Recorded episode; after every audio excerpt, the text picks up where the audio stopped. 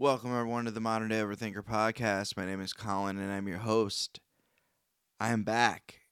I was gone for a little bit and going through some things in my head, and I got sick physically too, so that was fun. But I'm back with a awesome episode with Adam Peters. He's a local Quad City legend. I think he's a legend. I think he's pretty awesome. And I got the chance to sit down with him for an hour and a half and chop it up, talk about him. And he is an open book. And we appreciate that here at the Modern Day Overthinker. And I'm really glad that he was able to share what he did with me. He opened up about his recent journey with sobriety and also talked about his adoption process and how he handled that being adopted and finding his biological parents.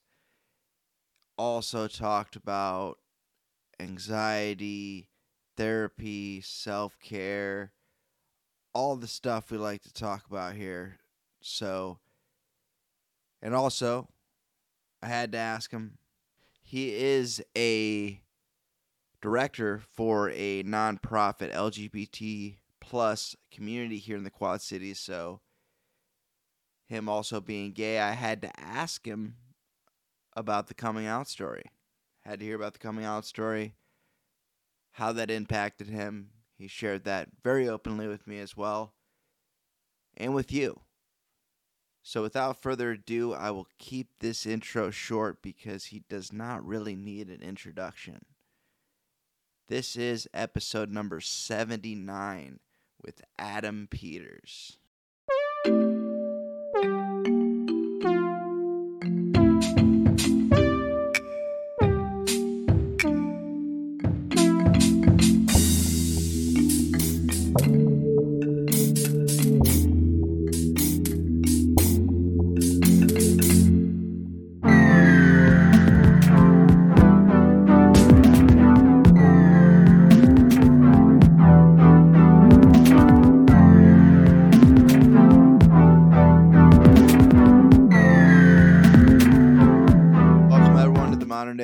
Podcast. My name is Colin, and I am your host. This week's episode is with Adam Peters. Adam, thank you for joining me tonight. Appreciate it. This is like six months in the making. Yeah, that happens. That's happened with a lot of guests where we're like, uh, there's one buddy, there's one buddy that I have off the top of my head right now, Scott Stowe. I don't know if you know who he is, but He just played the Raccoon Motel. yeah, Yeah, he's great. yeah. I've known him for a long time. Went to high school with him. We've had many conversations and just scheduling, and It happens. Life happens. it's annoying. Being an adult's really annoying. Yeah. but uh, I, yeah, I appreciate you being here. And before we get started, you're someone like me. Uh, it seems like it'd be a common theme with my guests lately that you do a lot of different things. A lot of different things. Yeah. So I'd make it. It'll make it a lot easier if you introduce yourself and kind of give people the Cliff's notes, I guess, Yeah. the rundown of what you do. So the the Cliff Notes version is I'm Adam Peters. I currently am the director of operations at Clock Inc. LGBT plus community center based in Rock Island. Okay. That's my current like full time job. Tell us Um, a little bit about that, though. Yeah. Just Um, so Clock Inc. is a community center for LGBTQ people in the Quad Cities and actually beyond. We have people coming from Rockford, Iowa City, Muscatine, Clinton. Yeah. Uh, we have eight. hub. Yeah, we have eight different support groups. We've got free and reduced professional counseling, uh, gender affirming clothing closet, a little library. We have a youth area with all the board games and video games you could dream of. Um, we've got all these different events that we're putting on throughout the year. Uh, just regular fun events, but also like informational events, educational events. Um, and then, yeah, we're just trying to uh, make sure that the LGBTQ population in the Quad Cities have a safe, affirming space to go. Um, trying to get rid of any feelings of isolation, discrimination, anything like that. Um, this is my first foray in the nonprofit world. And Okay. I've worked there for two and a half years, and it has been a roller coaster of amazingness. Is it? It's fairly new too. Yeah, so it's been around for five years only. Okay. And my thing is, I grew up in the Quad Cities. I'm gay, um, and I never had anything like Clock. Yeah. So to be able to work there now and see what we're doing and see the impact is deeply rewarding. Like Oh, I bet. worth getting up every single day and being like, "Wow, I, I, I put good things in the world. I do good things." Yeah. yeah, So- purpose. Yeah, yeah, Yeah, it's really nice. It also is really scary too because sometimes you're like, oh yeah, we don't have a lot of money, so hopefully we're gonna have enough money to keep the doors open. So Yeah. that's scary, but I love it. So that's one component. Um, how I kind of got into that work was through politics. okay. I've worked on three different campaigns. I worked on uh, Pete Buttigieg, who ran for president in 2019. He was in the primary Mhm. and up and coming guy. Really liked what he uh, stood for, and I worked for him uh, for 10 months. Worked in Iowa and California. He got out of the race, and then Daddy Joe Biden was the yeah. was the nominee after the pandemic started, and I got back in it with him. Worked in Pennsylvania for Biden's campaign, and then I worked for uh, a guy named Admiral Mike Franken. He ran for Senate here in Iowa this Oh, yeah. last Yep. this last election. We lost, but you know, Yeah. sometimes we have winners, Yeah, sometimes we have losers. Yeah. It's, whatever. Yeah. That's uh. That's part of the game. Yeah. So uh, I do politics. Uh, help How'd you get into the po- political game? Um, honestly, it was kind of the 2016 wake up call. I have always enjoyed politics, college, like even in high school, I liked following it. Yeah. Um, but I always on, was on the sidelines, just kind of watching it go by. Iowa, we're the caucus state, so we get all the presidential Oh, yeah. candidates. Um, and I've always followed that. But when 2016 happened, I felt like I didn't do anything about it, didn't like the outcome. So I said if I got the opportunity, I would try to do more, maybe in volunteer capacity. But then uh, the, the presidential primary came around and I started looking at candidates and had kind of narrowed down to three. I was either uh, going to be a Warren supporter, a Pete supporter. I'd previously supported Bernie, um, but I was just kind of looking for something that could break through here in Iowa because we start everything off. Mm-hmm. Um, and yeah, Pete, so had, had a lot of momentum. yeah, he did. We we were very very very excited to work for him, and um, yeah, he's got a bright future. So it's it's not the end by any means, but yeah. So I, I Yeah. he's he's what like forty. yeah, and he's the secretary of yeah, transportation. so, so- yeah, he's going places. Yeah, but but- yeah, so I wanted to get involved, and uh, yeah, I started volunteering, and then next thing you know, I'm I applied for the campaign and got a job, and that was that's kind of the story. It just How'd you survive by volunteering? How are you making money? Um, so at that time I was living in Iowa City and Okay. I was managing a restaurant full time, Okay. but then also uh, doing show choir work, which is the third component that we haven't talked about. Um, that's us four months of my year, which is a lot of time and a lot of hard work, and I make money doing that. Mhm. So, um, yeah, that's how I sustained myself. Okay. Uh, but I wasn't a volunteer for that long. Like they were hiring people, and I was one of the first people hired in Iowa. oh, so you only had to do probably like a few. It was like it was like it was like six seven weeks, Okay. and then I was hired. Um, but yeah, it, I mean, the early days when I was a volunteer, it was kind of like the West Wing. Like you were with one of two people that were on his campaign and traveling Iowa and finding places where Pete could get a picture eating ice cream. Uh, yeah, so politics, uh, clock, and then show choir. I've been involved in show choir since I was in high school Mhm. went to college at Luther College for music, got involved with it that way, uh, directed a group in Muscatine for six years, and kind of figured out that the money and time that you get from being a director is not much, and you're putting your life into that hours and hours and hours and Mhm. um, having success also means that other people kind of want you to work with their group so Mhm. I kind of started this like freelance thing and it worked out. And every year from starting like last week, I started clinicking groups. um, which I go in, watch their show, and then for the next three or four hours, we just work on singing, dancing, their story, the band, the whole thing. Um, and then January through the end of March, sometimes April, every single weekend, I'm in a different city in the Midwest or California judging these groups. So those are the three things that keep me busy, which means I never sleep. Yeah, Yeah. That sounds like it. Yeah. Yeah.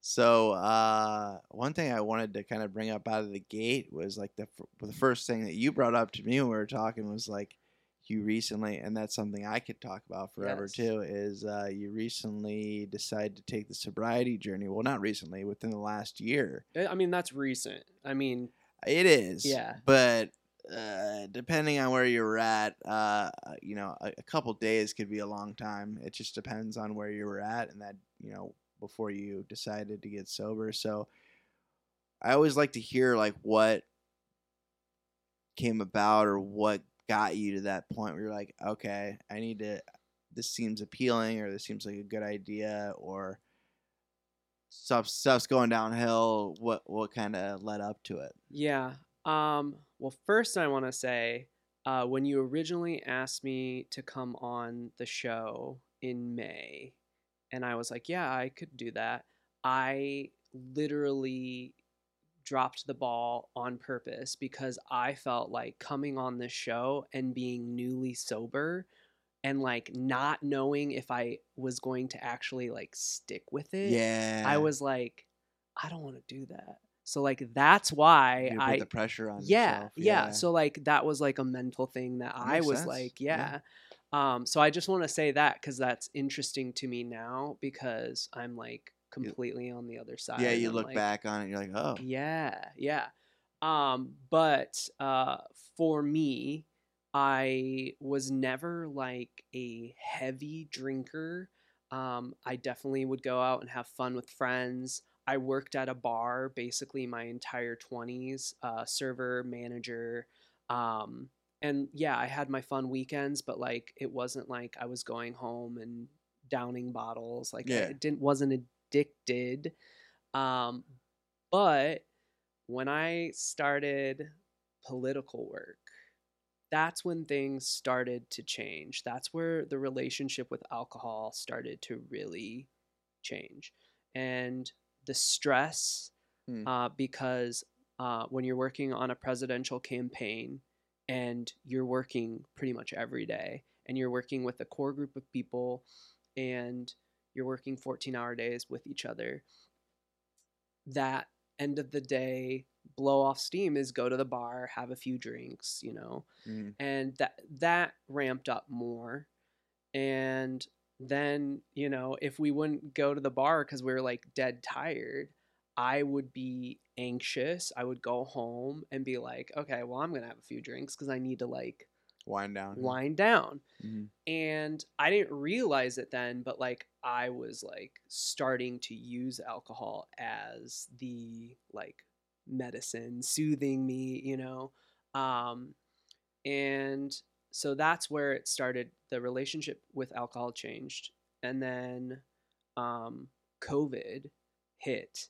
And i feel like there were two things that happened with people either people really like saw this as an opportunity as self-improvement Mhm. which like at the beginning i like saw the the glimmers of Yeah. like i'm gonna get healthy i'm gonna get a six-pack but then Yeah. like you're locked down and like it was me and a roommate and she was awesome she's one of my dear friends but like once it was five o'clock we would break out the wine we would start watching tiger king and we would just get like drunk every single Tiger night COVID was. for yeah that's a different time like Yeah. whoa yeah. um yeah we just got like drunk for six weeks straight like literally just like sitting in our house hoping we wouldn't die um but yeah so like again like it just kind of started escalating You saw the progression. yeah um and i i didn't see it then Well, not right away. yeah Yeah. yeah. but that's now i see it um Yeah. so that changed it and then you mainly you. It sounds like you felt the progression. Yeah. Now you see it. Exactly. Um, after that, I hopped on Biden's campaign, and as much as that was a cool experience, like it was a remote job for the majority of it. Mm. So I was in my kitchen every single day, um, working with volunteers from across the United States, thousands of them over Zoom for like 10 hours a day, which people know how maddening being on Zoom is. Oh yeah. Like working with strangers you don't know. I mean, it's it's crazy. oh yeah. So like there again, I'm I'm alone. I'm de-stressing with drinking vodka sodas before bed, like drinking 3 and being like I'll I'll just go to sleep. hmm Um, and then coming out of COVID, um, wanting to be more social, I had just moved back to Davenport. In I, actually, I had never lived in Davenport. Um, I've always lived. Um, I grew up in Walcott. Okay. I had lived in Bettendorf once, but I lived in Iowa City for seven years okay. and LA for one year. Okay. Um, so I moved to Davenport to do the remote work on Biden's campaign, Mhm. and you know, COVID started letting up. We could go out and be humans again, Yeah, and I really wanted to experience what the Quad Cities uh, had to offer. So I was being very social, going Yeah. out, meet, meeting people, having drinks with people, um, and getting drunk a lot. Like Yeah. just like going out, having a blast, and it was fun, but it also made me into like this anxious, just not great functioning human. Mm. And that alarm actually started to go off in me. Like I was just anxious all the time. I would be thinking like, oh, like let's get to the end of the day. I'll have a few drinks and be fine. Oh yeah. And I'm like, I was at least not that far gone that I was like, I think I might have a problem. Like, I, I think this, and I started actually talking about it because I have people in my family who are in AA. Who Mhm. uh, my cousin uh, just uh, did nine years. Yeah. She's been sober for nine years. My aunt went to Al-Anon because of my cousin. Yeah. Like we have we have deep ties to the sober community and AA. Um, Yeah. So I kind of knew like, and I had no shame in talking about it too. Like I would go to my cousin and be like, "Am I an alcoholic?" And she would, you know, she would ask me all these questions, yeah. but then be only like, you exactly. know. She would ask the, a whole list of questions, but then at the end, like, well, only you know. I don't think you are, but like, maybe. Yeah. And I'm like, oh, that's not a great answer. Yeah. You know? I need a for sure thing. Yeah, like just tell me. Like Yeah. I'll figure, you know. Yeah. It doesn't work that way. no, it doesn't work that way. Yeah. So that was just like wow like it just it just kept getting louder and louder inside of me um and then yeah i just kept going just kept trying to function and um luckily i am like this believer of signs and like the synchronicities that happen in life and Mhm. there were enough things that happened that like got my attention you know close calls or just like you know almost getting stopped by a cop like and being like whoa like i need to slow my roll like what's going on um and i started really being open about being sober curious and Mhm. talking to people about it and hearing a lot of good stories but then also a lot of people being like it's you know it's just a few drinks like you can go and have fun and you can moderate and you know Yeah. yeah but yeah. i'm like in my brain i'm like i don't think i can like i also don't remember who i am without this Yeah. And you so- don't want to play the game. exactly so it was um I actually have props because i like again like again there's there's these very um there's these very specific signs that happen so on um july this is okay so july 5th i was going on a run and I, I love running and running has been like therapy to me for the last 10 years but as i'm drinking like running doesn't suffice Yeah. anymore it like Oh. it makes oh. you feel you better still would run. Yeah, But, it just, but like it doesn't get through the anxiety like because i'm drinking enough where Yeah. like it's ruining yeah hangxiety. yeah yeah so um i started a run and i had just had a conversation with someone about possibly thinking about quitting drinking and uh, i put my music in start the run there's this uh, song called tom thumb and one of the lyrics is I know what you're running from, I know what you're running from. And as those lyrics are about to get sung in my earbuds, I see this shiny coin on the ground on River Drive and I didn't think about it cuz I I don't know, I was running. I didn't want to stop. But then it just was like lightning. I was like turn around, go see what it is. And as I did, and I go down to pick it up, the I know what you're running from, I know what you're running from lyrics started. And I pick up this coin, and it is an AA chip on the ground. This AA chip. Uh, classic line. The elevator is broken. You'll have to take. You have to use the steps. This is uh. This is yeah. This is one of the unique coins. They don't just give these out to everyone Yeah. either. This was on the ground, and I was like, Oh this is a sign. yeah. Like, I need to either get help, stop drinks, try to stop drinking, whatever. So I basically told this story to some family members to like tell myself, like, if I tell them, like, there's no turning back. Well, the next day, I went to an AA meeting in Davenport because I was like, yeah. Let's not? see. The, just saw a coin. yeah, the sign is telling me go, go to it. Yeah. And I went to the AA meeting, got the welcome chip Yep. Yep. next day, and I went to it, and it was a great experience. Heard amazing stories. Mhm. Like I'm nerdy. Like when my cousin, we would go to celebrate her anniversaries for Yeah. hers. I loved going to those meetings. I loved The hearing. stories, Yeah, yeah. like it's just powerful. Like that community is just so inspirational. Oh, yeah. So like I got that feeling and I was like, this is awesome. I'm gonna stop drinking. Literally was drinking 24 hours afterwards. Yeah. Like just like going out, like, oh, I'll be fine. Like it's fine. Yeah. So yeah, like, and from then on, I just started drinking again. Like, my family kind of checked in and they're like, "Did you stop?" And I'm like, "Well, you know, I I will eventually. I'll be fine. Like, it'll it'll, I'll be fine. Whatever." Trying to convince myself that I can do it on my own and I don't need to like just stop. Yeah. But as it keeps going, like, I am still anxious. Like, I had been going to a therapist and that had been working, but when you're drinking and going to therapy, like Yeah, yeah. whatever.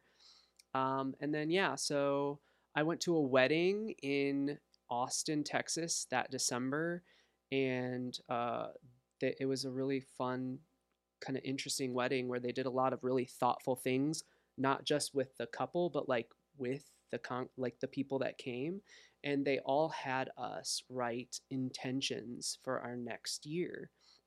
And I kind of was like stumped. I was like, That's I- interesting. I don't know what to write. Like, I, I don't know. What I don't know what my new year is going to be. These weddings are getting crazy. Exactly. I was like, this is too hippie, hippie, you know? But I I just stared at this piece of paper forever and not even thinking. I like I did not intentionally write it, but I just wrote 2023 will be sun and sober. And I was like, okay. Were you drunk at that time? I was drinking as I was writing this. Yeah. Yes, like yeah. Yeah. Um and I wasn't drunk, but like yeah, yeah, yeah. yeah. Buzz going. Um, Mm. So that was the beginning of December, and again, holidays come around, lots of drinking. Yeah. Um, and then New Year's came around. I was with a lovely group of friends on New Year's. We had drinks. It was great. I wasn't like completely annihilated, but I had enough drinks where I woke up on January 1st and my head hurt hmm and it was like this siren was going off in my brain and i literally could hear something someone my brain my consciousness i have no clue literally saying it's now or never like if you don't quit now like you're going to waste your life Mm. and i stopped drinking On the first. the end yeah on the first Oh, that's awesome. yeah so Very i'm cliche. yeah i'm coming on but i didn't Yeah. know i the night before i didn't I know. think I like I know. I know. cheers this is my last this is- drink Yeah, I know. like that was not in the plan and i just woke up and i was like it's a new year. We're going to do this. And yeah, I first 3 or 4 months I was like I don't know if this is a forever thing. hmm I told people like I'm going to quit drinking for a while. I told the people in my like immediate life, like my roommate, my best friend, I was like, "Hey, I'm going to stop drinking. I'm going to try to stop drinking for the entire year. I Mhm. need your support." Like and they're wonderful, so lovely. Um, but as it kept going and like even in May, like when we were talking about doing this podcast, I was like, You're "Oh, still on the fence. yeah, I was Yeah. like, I don't know what's going to happen. But now I'm like, When do you think it got to the point where you're like, okay, this is, I'm over the fence a little bit more. I think it was um I had a birthday party. My birthday's in July, but Okay. most of the loved ones in my life that I would want at a party, um, they do the show choir thing, so they travel and teach kids how to dance. And that season is starts in June. So I have my birthday party in May, even though my birthday's in July. So I had the birthday party at the end of May, and having that loving group of people at the Raccoon Motel. We had a concert, we had a kickball game. It was amazing. Um, and having them like not be sober people, but me be sober the entire time. And I was like, yeah, I can do this forever. And also, I want to do it because like I am a better human without it. Mhm. Then in July, I like started doing yoga and was like, wow, I'm a much better functioning human being without alcohol in my life. So, like, I just have no intention of ever starting again. I, I don't want to be that former human. And I, I, I don't think I could continue. I, I don't think I could moderate. So, like, why even try? Yeah. So that's kind of where I'm at. Like if I ever like I also have the wisdom enough to like if I ever have a problem, like AA is an option. I don't go to AA. The last meeting I went to was the failed one in Mm, July of yeah, last year. Yeah. Yeah. Um, but I know it's there and if I ever need it, I'll use it. Yeah. So It's good to have tools. Yeah. And uh, also knowing, yeah, knowing people in recovery too that you can talk to is nice. Yeah. people that can relate to it. Yeah, I kind of feel the same way about um, when it comes to drinking. Because my thing was like the substances that were involved with drinking. So I just stopped drinking because it opened Pandora's box. okay. Um, I remember you saying that. yeah, Yeah. So, so I was like, I should just yeah, because I tried to convince myself if, if if it was just alcohol, I'd probably be fine. But I don't even know that anymore. I'm just like, why risk it when Yeah. I'm uh, things are so much better without it in my life? Absolutely.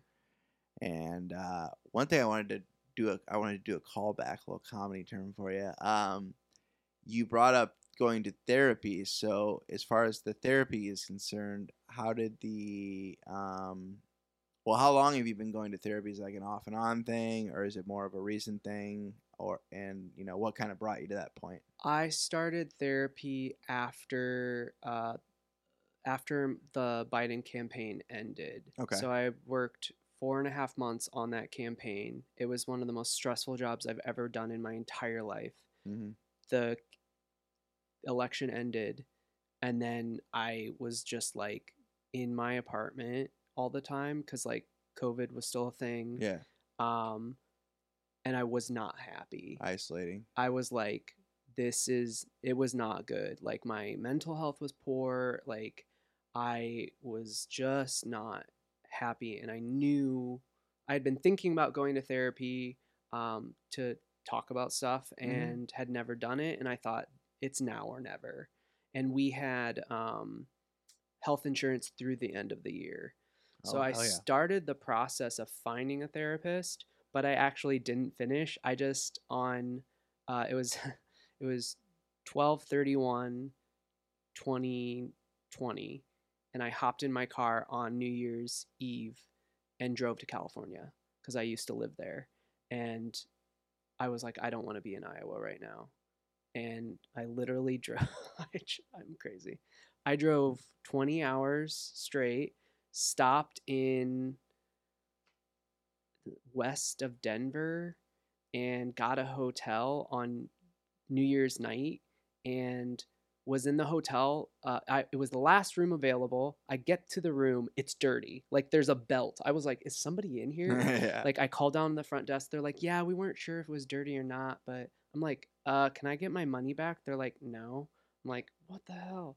So Yeah. I slept in my car for an hour and a half and then drove the rest of the way and got to California early the next morning. And I stayed in California for a month with my former roommates and like went running every day, tried to get my head in the game. hmm But I mean, ultimately, I came back and found a therapist and started talking slash also lying about drinking. So Yeah, yeah, yeah, yeah. like I I did some good work like past like childhood stuff, but like also I was not being honest with them about like the drinking component. So as far as uh, you brought up childhood stuff, so I Yeah. have to bring up uh, as far as um your journey as in you know coming out and um. It was that an early thing for you? Was it a later thing for you? Because it's always, you know, there's always this, a different story. It seems I like. yeah, I have been out almost um half of my life now. Okay. which is crazy to think about in that way. So it was early in the sense that I was 17 Okay. and um yeah, I was closeted in high school. I had a secret boyfriend that pretty much everyone knew about, but people either respected me, were afraid of me, or just didn't care enough to like not throw it in my face that they knew. Yeah, yeah. Thank you to anyone that was in my high school that didn't Where'd you go to high school again? Davenport West. I do- Oh, yeah. Yeah. At the time, it was the largest high school in the state, and that is not the case anymore. So, Yeah, It's still large, but yeah. not very large. Oh, it's good. Yeah, I mean, we had 2,400 kids when I went, and there's like 12 or 1,300 now. Wow. Yeah, so Davenport enrollment's like going down. Shout out to the Davenport Community Schools if Yeah. you're listening. Um, People are going to Bettendorf. yeah, PB. yeah, pb yeah. yeah. Um, so yeah, I uh, came out the uh, I came out to close friends the summer after I graduated high school, Mhm. and then the day I went to college was like, Yeah, college. this is me, Yeah. like it or leave it. I didn't come out to my parents right away. Waited till Easter, which is a great day to come out.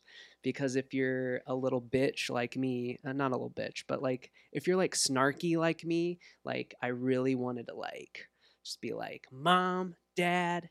And I, I said it then if Jesus can come back to life, I can too. Like the whole like, I'm gay. You went. Except I, it wasn't like that. I was just like bawling. So Oh, okay. yeah, So I wanted it to be like that. to be, I was like, powerful. "Fuck yeah, I'm gay." Performance. No, no, no. It was like I was bawling and sad, and my mom sighed, and my dad was like, "Yeah, I thought you always were." And I'm like, "Okay, okay, Okay, that's kind of. yeah." Get back in the car, drive four hours please. back to college, bawling. But Yeah. yeah, um, so that journey has been interesting. My family was not supportive in the beginning.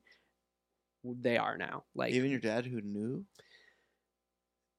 when I came out, they were like I said, my mom sighed and was like, "What did we do wrong?" That was a quote. Um, my dad kind of chuckled and said he knew, but then, as much as they're like, "Okay, you're you're still our son," like it's Yeah, okay. like. After that, it was like, "Okay, this is weird. We don't like it." Mm. Like so, we we had a lot of chill time where we did not talk to each other, where it was just like cold. yeah. Um, and I tried yeah, I tried very hard to get my parents to like change their mind overnight, which is just not a thing. Um, time was the healer, thank Yeah. God. And seeing society move forward, I think helped my parents um, a lot. Uh, and my sister, too, like when I came out, even before I came out, she was kind of awful and gave me a pamphlet for conversion therapy camp, which I kept because I was like, someday she's to be okay with this and I'm still to rub this in her face and Yeah, be yeah. like, you gave me this. Yeah. Stupid. Yeah. Anyways, which I have uh, because she is completely on the other side now. She's very supportive, loving. Yeah. I have two wonderful nieces. Like I'm a part of their lives and it's great. So yeah, that's kind of the coming out process for me. Like it uh yeah, I've I've always been very like open about it and it's interesting now that I work in an LGBTQ center because I would have never thought I would have been doing that at that age.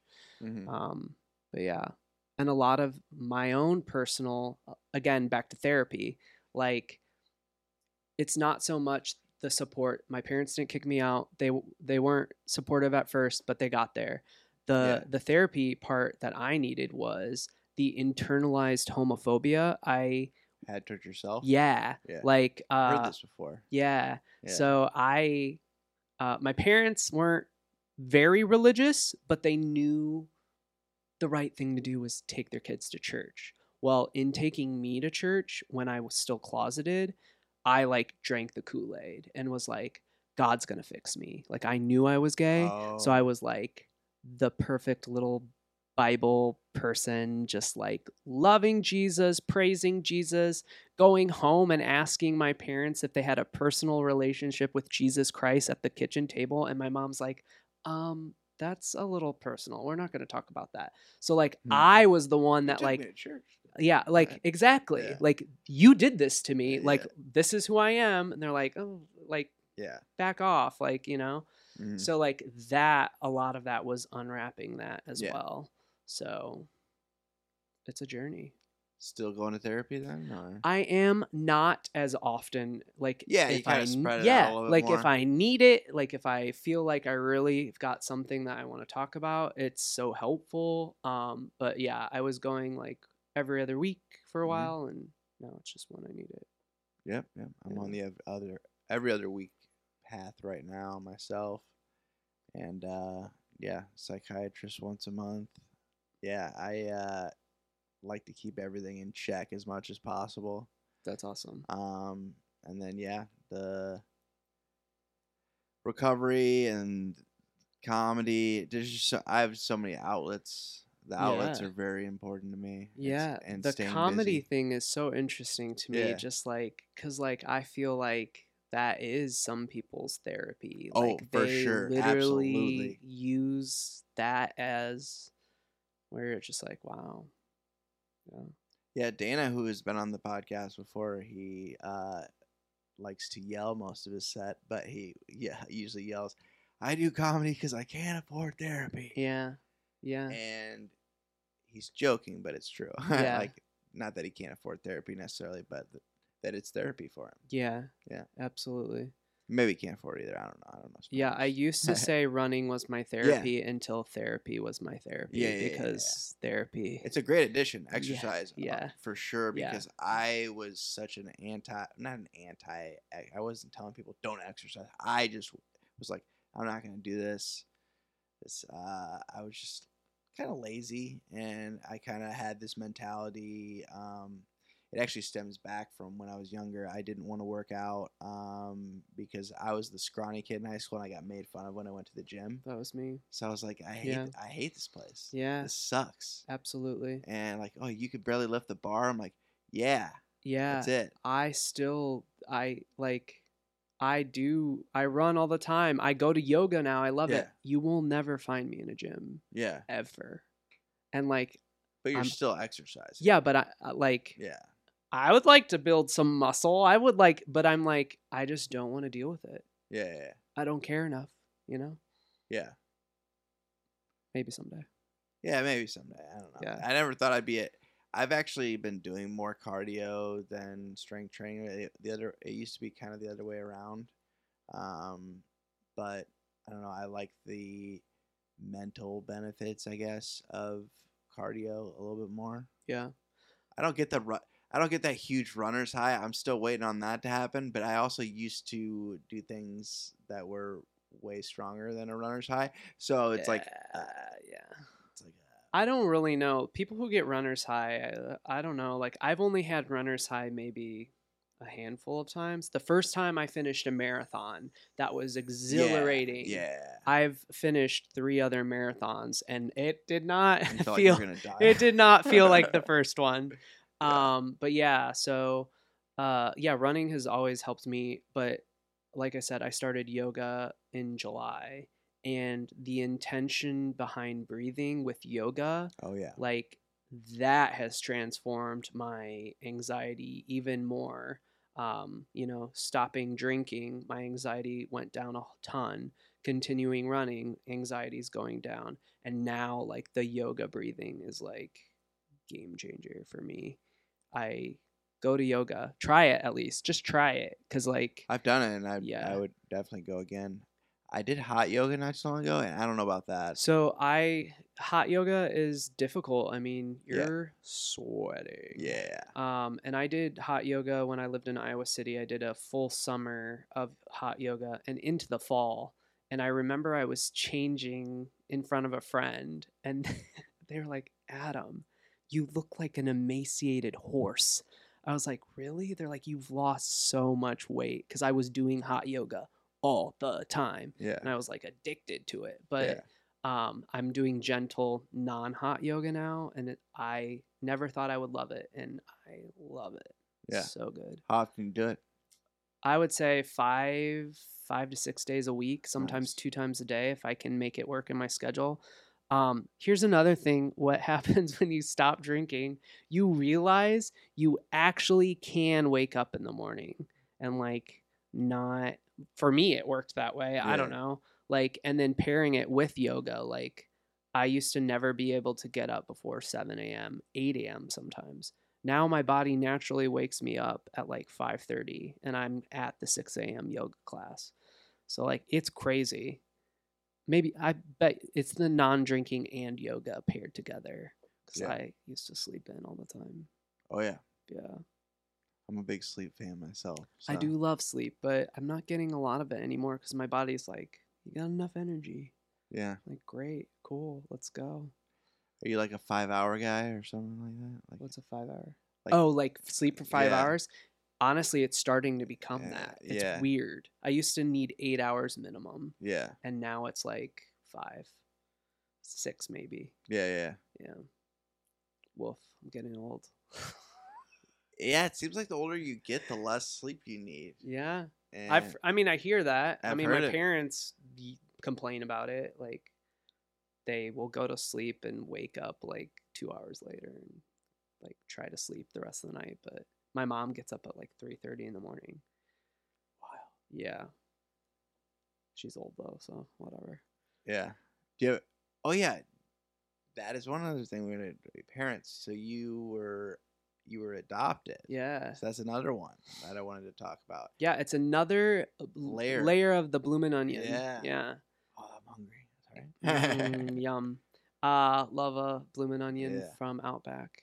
Um, yeah, so I was adopted. I always knew I was adopted. Uh, my parents were both infertile, so they adopted kids. They had my sister. She's two years older than me, and then they adopted me. And from a young age, as early as I can remember, I knew I was adopted, and I knew that someday I would want to find my biological family Yeah. just because Mystery. I'm a curious person. Oh yeah. My sister, on the other hand, she wanted nothing to do with it. She didn't want to talk about being adopted. I Oh, mean, there was there was a time I remember um she was in yeah, she was in 4th grade. No, I was in 4th grade, she was in 6th grade. Someone came up to me and said, "I thought you said you were adopted." And I said, "I am." Mhm. Oh, well, we just talked to your sister and she says you're not. And I remember marching home from school that day, went straight to her room, which that was not okay.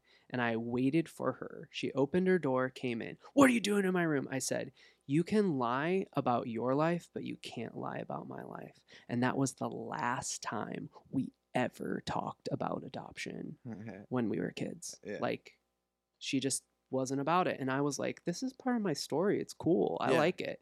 Um, so, yeah, eventually I um, turned 18, and with the laws that I had known, Mhm. uh, 18 was like the magic year. You could find your biological family, it was like legal to do so. Yeah. started the process got halfway through and they're like actually the law in illinois changed. It's for closed adoptions it's now 21 and i was like well damn that sucks. And my parents were moderately supportive. They had always told me my entire life that they would help me if i ever wanted to do it when it came to that time they did get a little weird about it Yeah.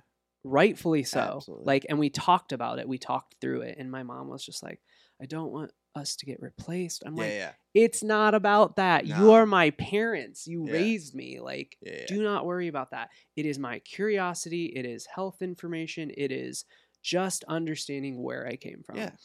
So my mom actually, uh, to her credit, was like, "Well, I know they've told you you have to wait a few more years, but I'm pretty sure we have paperwork that they messed up." And I was like, "What does that mean?" She's like, "I think if we go to our safety deposit box at the bank, we have this paperwork. You can check it out and see what you can get from it." This was the age of Facebook starting to be a thing, like with adults, and uh, so yeah, we went to get this paperwork and she was right. There was all of these things on the sheet that should not have been there, and they were all whited out. And Mm. all I did was hold it up to light, and I saw my biological mother's name, and I searched it on Facebook and found her right away. And it wasn't like Yeah, Jane Smith. yeah. No, it wasn't like Jane Smith. That's good. But, um, yeah. yeah so found her on facebook sent her a message was like uh what were you doing on july 11th 1988 because i'm pretty sure i'm your son like you had me um, and i got a message back right away yep and uh, yeah sh- i grew up 15 minutes away from these people my entire life and i never knew they were that close. Um, they the agency actually told my parents which was a lie that um, I was adopted into the Cedar Rapids area, but uh, my uh, biological family lives in Milan and Rock Island, and I grew up in Walcott, went to high school in Davenport. So I've met them all, You got the questions answered. got all the questions answered. They're most of them are a part of my life. Uh, unfortunately, my biological mother and I don't have a. We have not spoken in eight years. Um, there is some drama. Life Yeah. happens. There's family drama, but I did get to know my biological father. They didn't stay together, so they were separate entities, really. Mm, And um, he actually just passed away this past January. Uh, yeah uh he saw me five days sober so that's that's all that Hell yeah. yeah so that's good um Was he an older guy or? no he was young he actually died of aggressive cancer Ooh. real aggressive cancer. So much so that um he went for a cancer checkup on sept- in september to iowa city and the spots on his kidneys and things they Mhm. were seemed to be fine. They weren't growing. They were fine. And by the time we went back to his next checkup in december he had a watermelon sized tumor inside of him and he died three weeks later. So it was Quick. yeah it was real quick um so yeah met them all my his sister my aunt Dee she's the most amazing human on the planet earth Hmm. my grandparents are still alive just saw them today like visiting checking in with them um yeah it's been a crazy fun awesome experience just to like And even after that, your sister's just like, nope. yeah. Oh, we still like she has never addressed the fact that I found my biological family. She refers to these people Yeah, like. "Oh, like you went to Dee's house today. Great." Like but like there's never been a conversation surrounding like when I found them, like what that was like. I would be just like you though, man. I would. I would have been on the hunt. yeah. It's I fascinating. need answers. But there is, I mean, we're all different. Yeah. People have different No, I mean, I just. emotions I'm around not giving her shit. I'm just. yeah, Like, I don't get it. exactly. I don't like get it at all. some people feel like they're abandoned, and I'm like, well, I was, I was, I got a second shot. Like, Yeah. I don't know. That's how I view it, but I'm proud of it. Yeah. Yeah. They maybe just weren't ready or. I don't know. I mean, yeah, that's sort of it, but not really. They were both 23, so, uh, yeah. Again, I haven't talked to my biological mother in eight years. yeah. If you can kind of piece the puzzle pieces Yeah. together with this one, I'm pretty sure she's not going to be watching this podcast. So, Yeah. yeah. If you are, hey, sorry, it's just the truth, Yeah. you know. Yeah. Uh so that's yeah, that is wild because um yeah, I've never heard a an adoption story like that where somebody actually went through and got all the got the answers and found that and that's crazy like you just held up the paper and you're like okay Yeah.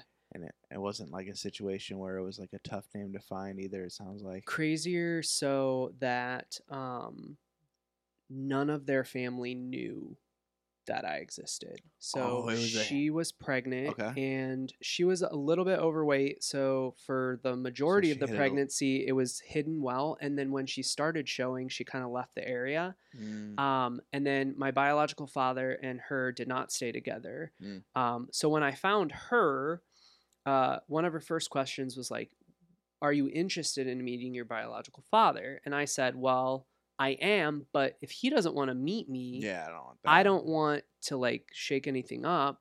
And she actually talked to him, and he said, "Let's just let sleeping dogs lie." Um, and I was like, "Fine, cool. He doesn't want to meet me. Totally fine with that." But we live in the Quad Cities. Everyone's in the Quad Cities. And when someone starts bringing their son around that they haven't ever had before and introducing them, so my biological mother, when we were friendly with each other, Mm, um, I was meeting a lot of her friends, family. Well, word spread, and like the calculations, the like, oh, well, who's your biological father? And I would say, I mean, you know, I'm not going to have a relationship with them, but that's the person.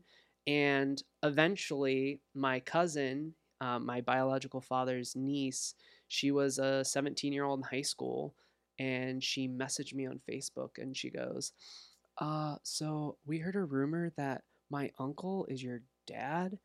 Is that true?" And I was like, yeah. yeah. And they're like, we want to meet you right now. I was like, Mm. uh, you need to talk to him because like I'm not screwing anything up. But once the secret was out, he was like, oh yeah, let's meet him. So I met him three dollars, uh, three days after that uh, message from my cousin Kayla, and they're like my best family ever. Like they're just the coolest people. And Kayla has been in AA, and she's an amazing force of positivity and yeah, she's the greatest. So That's awesome. yeah, That's a really cool story, man. I'm glad you were able to share that with me yeah. And the and the audience. And maybe maybe she will see this. Who knows? Hey, I hope ran- you're doing I have well. Random listeners, you Yeah. Yeah. Um, Um, yeah. yeah, the fact that they were so close the whole time. it's wild know? to me because I just think like, what if we like ran into them somewhere and we just had You no could've. clue? Yeah, Easily. yeah.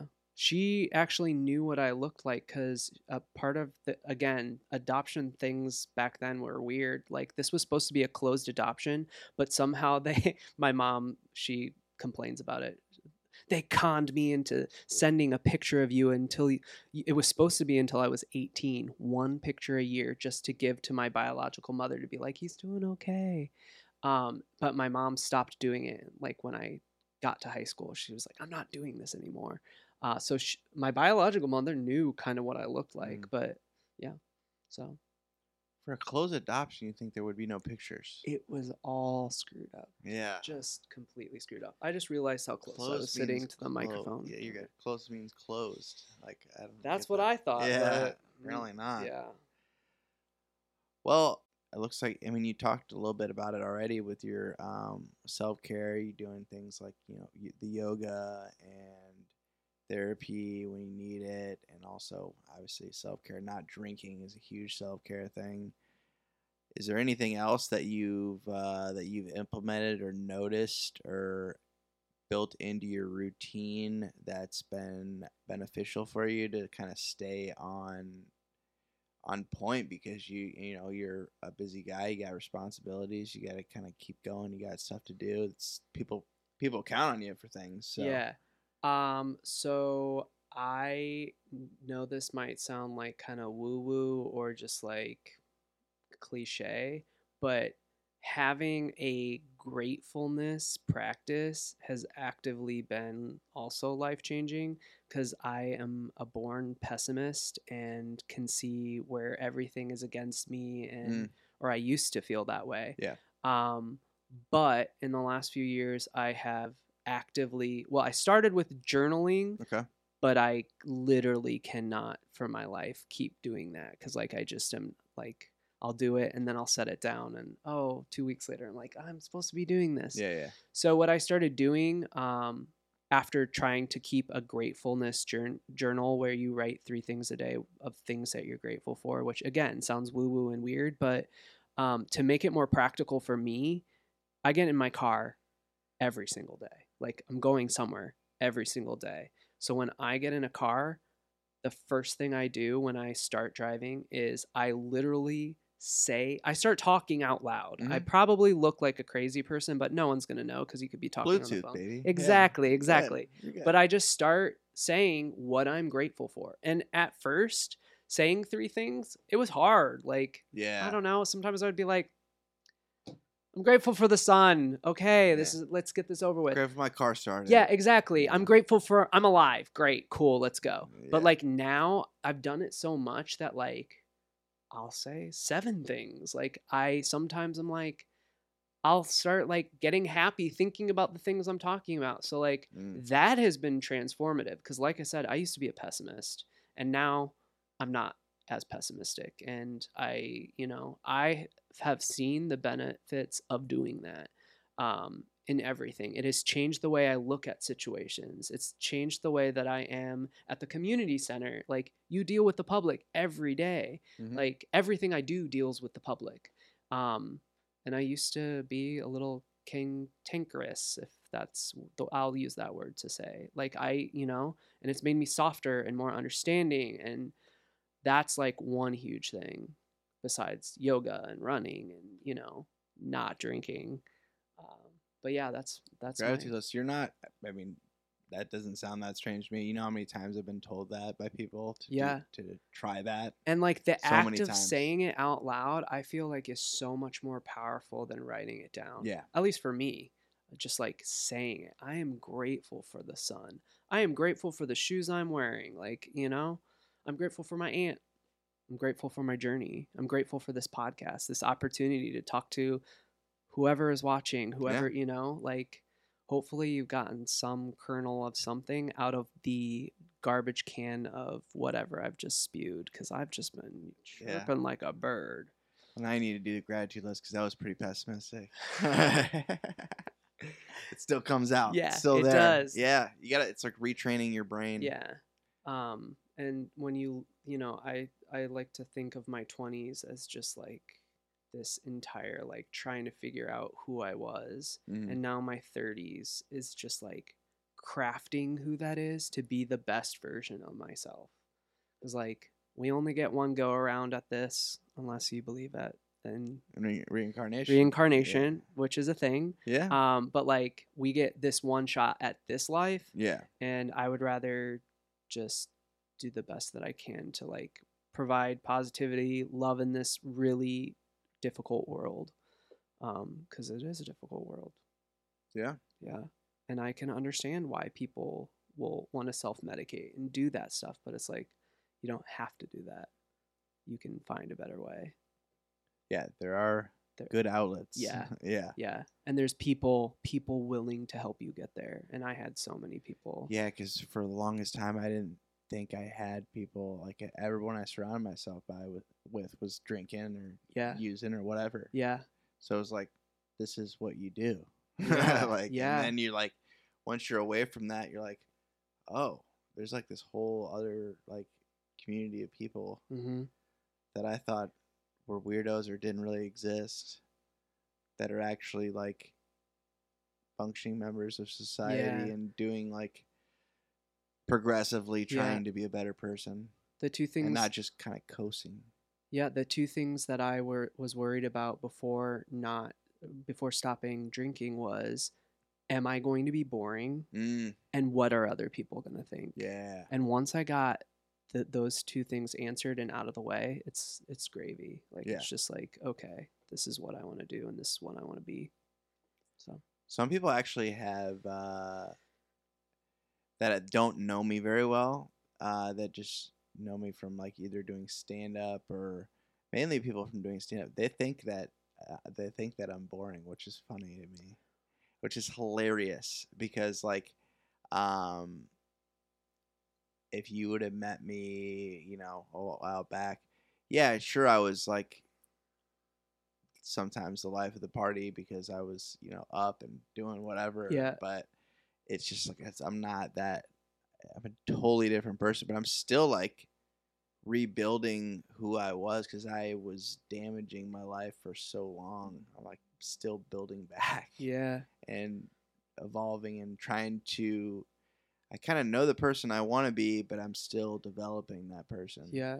But yeah, like you were talking about your 20s, like my whole 20s was just a A shit show. yeah. Um, and then, well, not my whole 20s. Then 27 was when I decided to get clean, and I was like, okay. And it's just kind of been an adjustment period ever since. Well, and to some people, what I do, my life is boring to them, which I mean, cool if that's, I mean, Yeah, yeah, yeah. But to me, it's like this is a functional life, and like the emotional immaturity that was paired with me drinking and you know going out and having a blast and maybe being the life of the party, but also saying something that I regretted, uh, feeling like crap the next day, but that extending into my anxiety for days after, like it's just not worth it. And Do you if think some people are? I didn't mean to interrupt you. no, sorry. it's all right. Do you think some people are intimidated by people that have uh, kind of figured it out a little bit more? So I've actually been feeling it a little bit lately where like I've been so blessed in my life with really good friends that are not like that. Yeah. But like there are those like friends that are your acquaintance friends yeah, maybe Yeah, more that like I've seen there is like a coldness to if I talk about it or like where I'm like, oh, they either want what I have or like they're just like, okay, this is like weird. weird, too much, Yeah. like that sort of thing.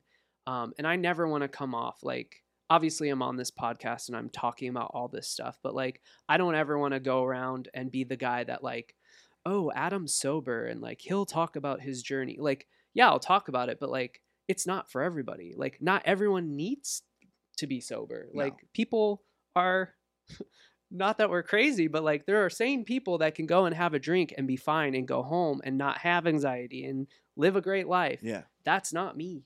Yeah. It's not me.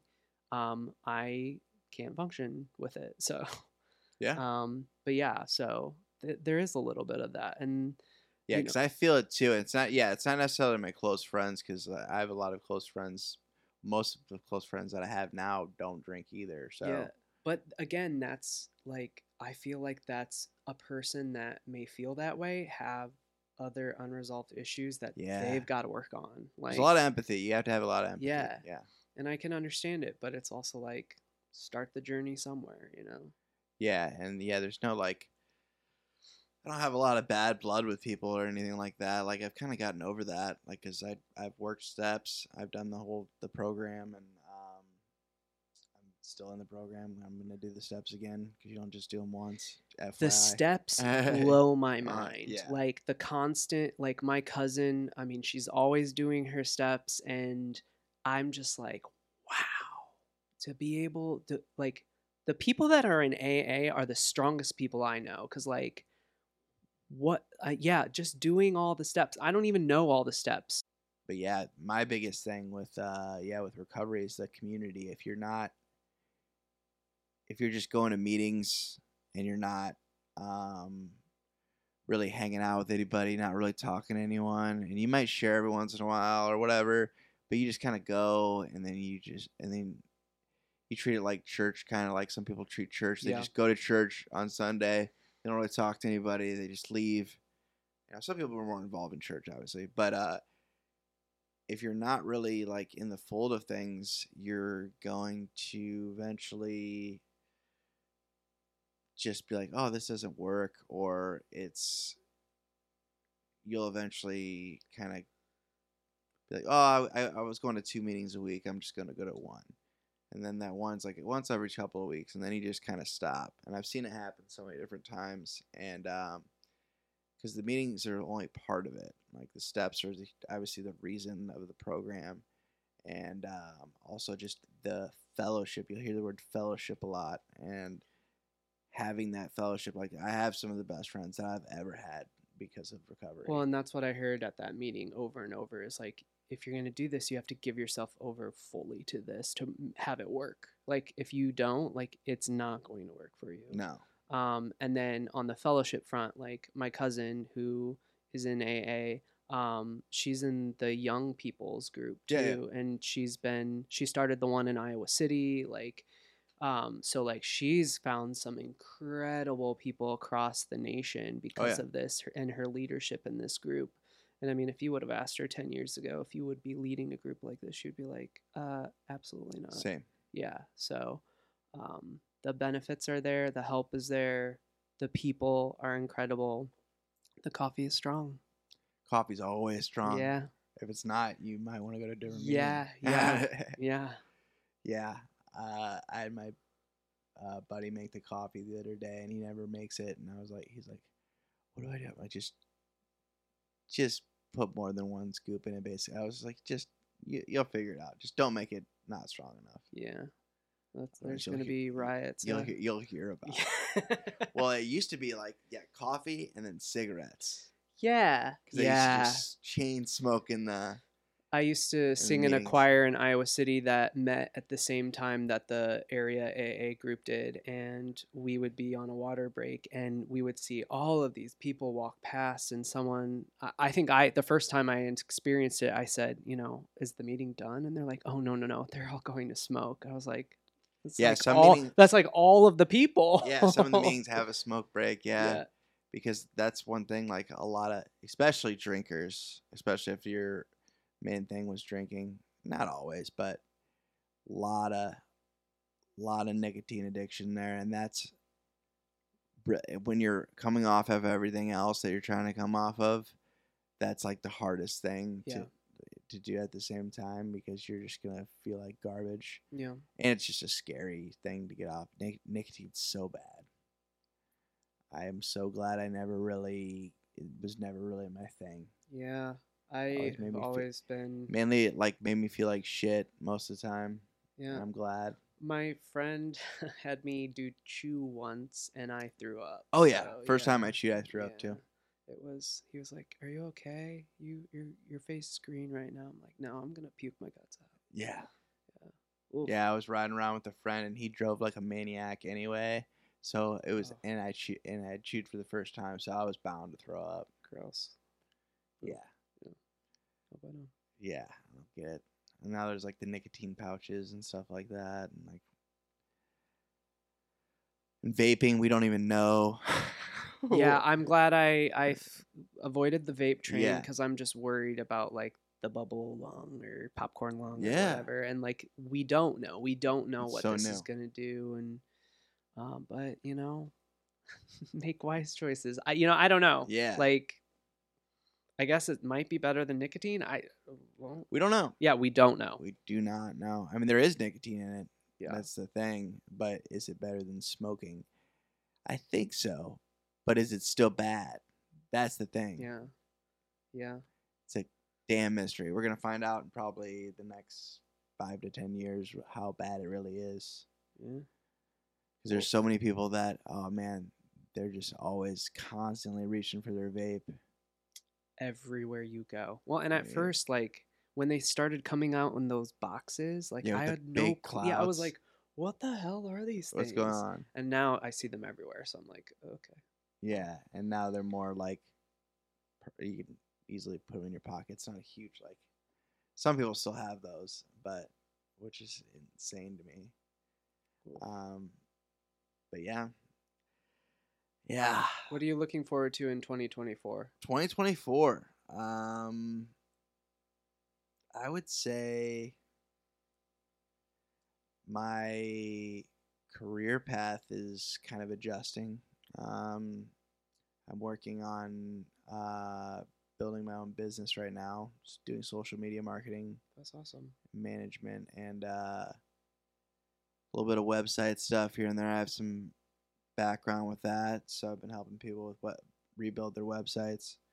Um, I went to school for marketing. I'm a big internet nerd, so it just makes sense. Um, I've been doing that on the side, but also like been kind of working my way up with my nine to five. I do employee benefits, um, working the customer service call center side of things, which is weird doing from home now. Yeah. Um, but yeah, so career growth. Uh, but also I want to take the the podcast to another level. Um, I eventually want to get a little bit better video setup where like it kind of sw- well I'd- have to have somebody running it. That's the problem. Yeah. You have to have somebody like everybody has like um, their guy or whatever. Um, and uh, it's really not hard to do though. It's just like a tablet. You just switch the cameras back and forth of who's talking. Uh, Shane has that set up, I feel like. Maybe? I don't know if he does or not. Yeah. We need to call out Shane. He hasn't recorded a podcast and He poked me on Facebook yesterday. that's And I was like, what is this? It's still a 2007? What? So I poked him back. And then, like, a half an hour later, he poked me. And I was like, okay, I've had enough poking right now. Yeah. But I was so, it was so good to be poked by him. I Yeah. love him. And I hope you as well. I haven't seen him in a while. Yeah, yeah. yeah. He got a different job. He's Yep. working a lot. hmm But yeah, 2024, I want to focus more on um, some self care stuff because uh, I want to do more, um, whether it's yoga or meditating, more breathing uh, exercises because those those definitely help me, and I've done them. I just need to be more consistent about it. Yeah.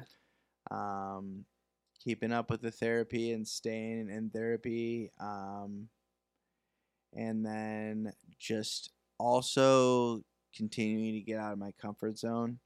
That's where comedy came into play. Yeah. Um, and it's really helped me. And um, I'm doing more shows um, that I'm. I like hosting shows now. Um, so I'm doing like an open mic that I'm hosting. Um, I've had people reach a couple of different places reach out to me about running them, and it's just kind of been opening the door, and I have a good time with it. It gets me out of the house, it gets That's me doing something, um, and uh, yeah, there's that, and then continuing to keep up with the uh, the gym routine. I kind of switch it up, but just doing something. Um, I would like to get into more of a daily exercise routine of some sort. Whether it's it doesn't have to be me going hard every day, but you know Yeah. something. Yeah. For during the summer, I was doing a lot of walk. I would just go for like if I didn't do anything, I would just at least go for a walk around my neighborhood. You know, something. Yeah. Um, one to get out of house, two just to move. Moving is very important. It is really important. yeah, yeah. 'cause it's so easy for me. Like working from home, I like everybody's like super jealous of me working from home, and I get that, and I try to be grateful that for that.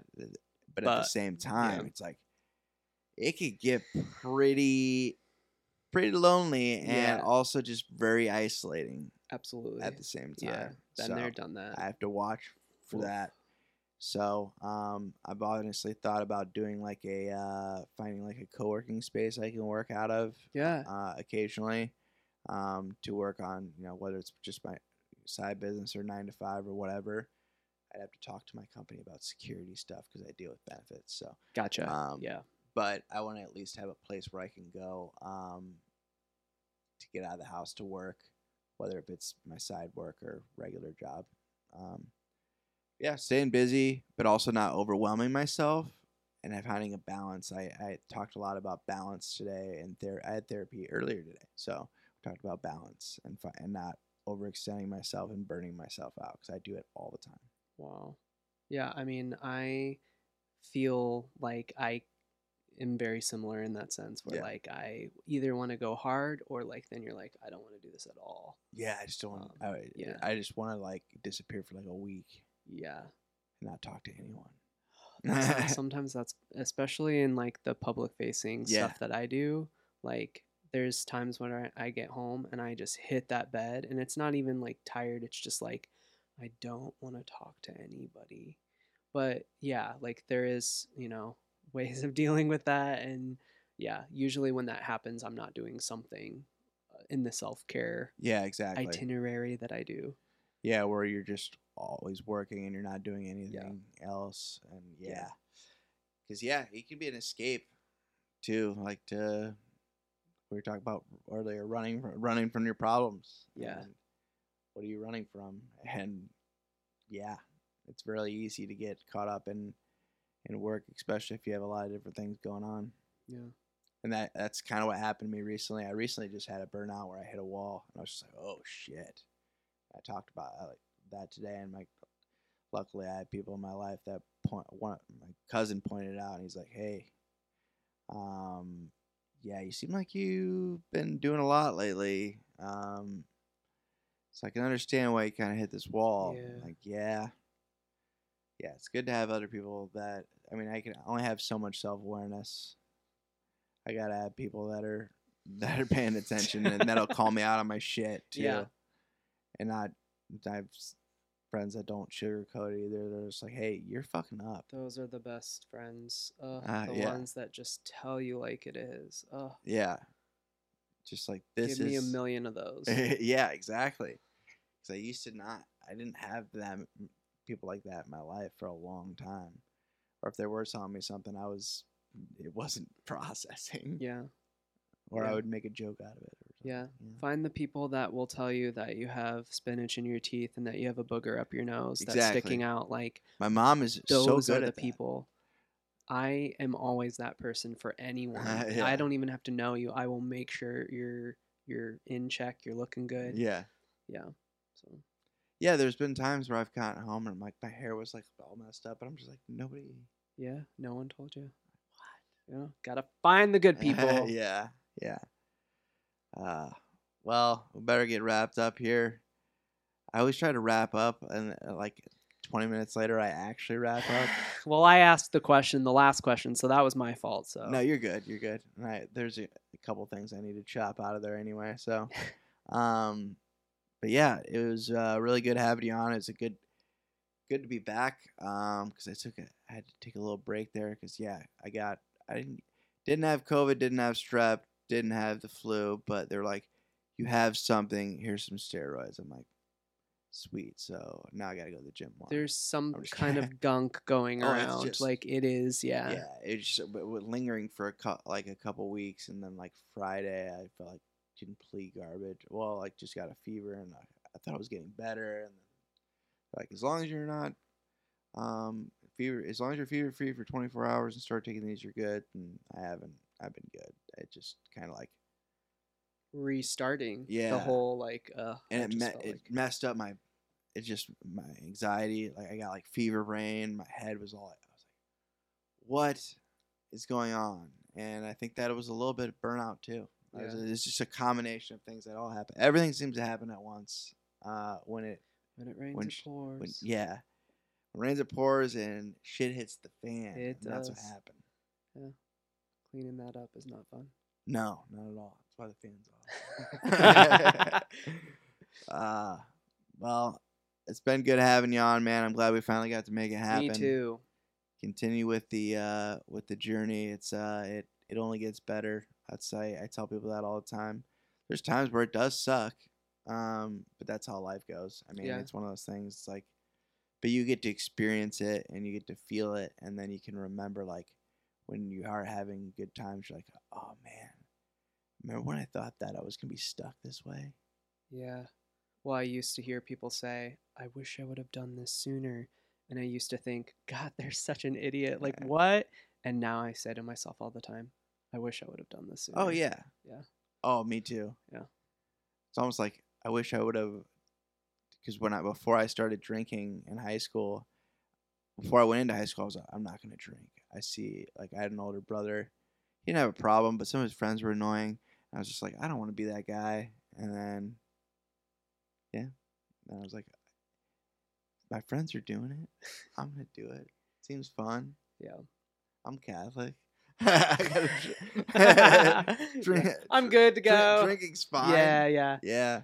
Uh, well, yeah. Better get wrapped up. It's getting getting late, and you get up early. You're I early do. guy. I actually am leaving tomorrow for Missouri at 4:45 a.m. Ooh, what are you doing in Missouri?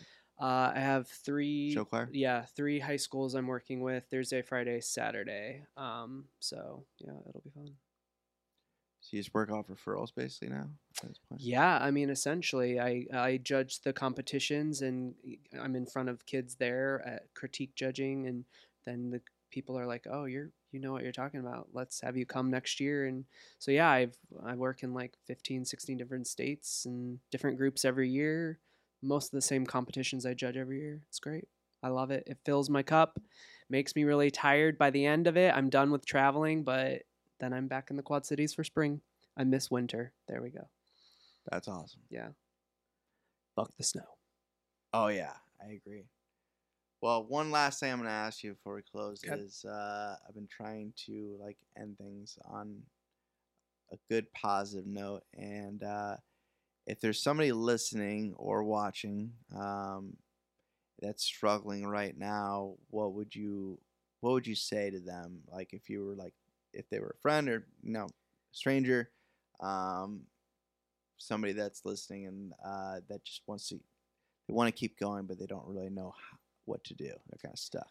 So I guess th- I have two things. It's a loaded one. Sorry. Yeah, it's hard because, you know, I don't know what the circumstances for everyone Yeah. is, and not everyone has that one supportive person in their life. Like I said, I've been blessed with so many supportive people where I always knew where I could turn for help or just like people to listen. So, like, I would say, turn to your best friend, turn to the person that you trust the most, and ta- start talking to them and having the conversation because without talking about it, things will not get better.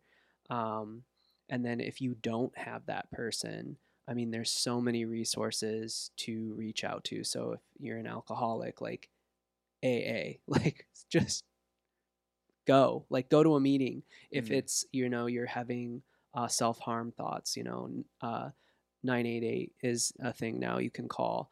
I mean, reach out.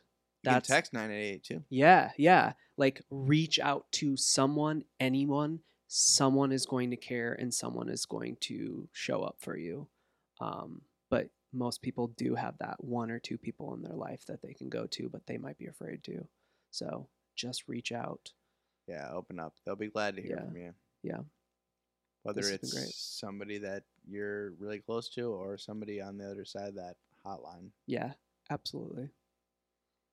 I appreciate that. That's a good way to end it. So, thank you everyone for tuning in. Until next time, I'm Colin, and this has been Adam Peters, and uh, it's been a great episode. Take care, everyone. Peace out.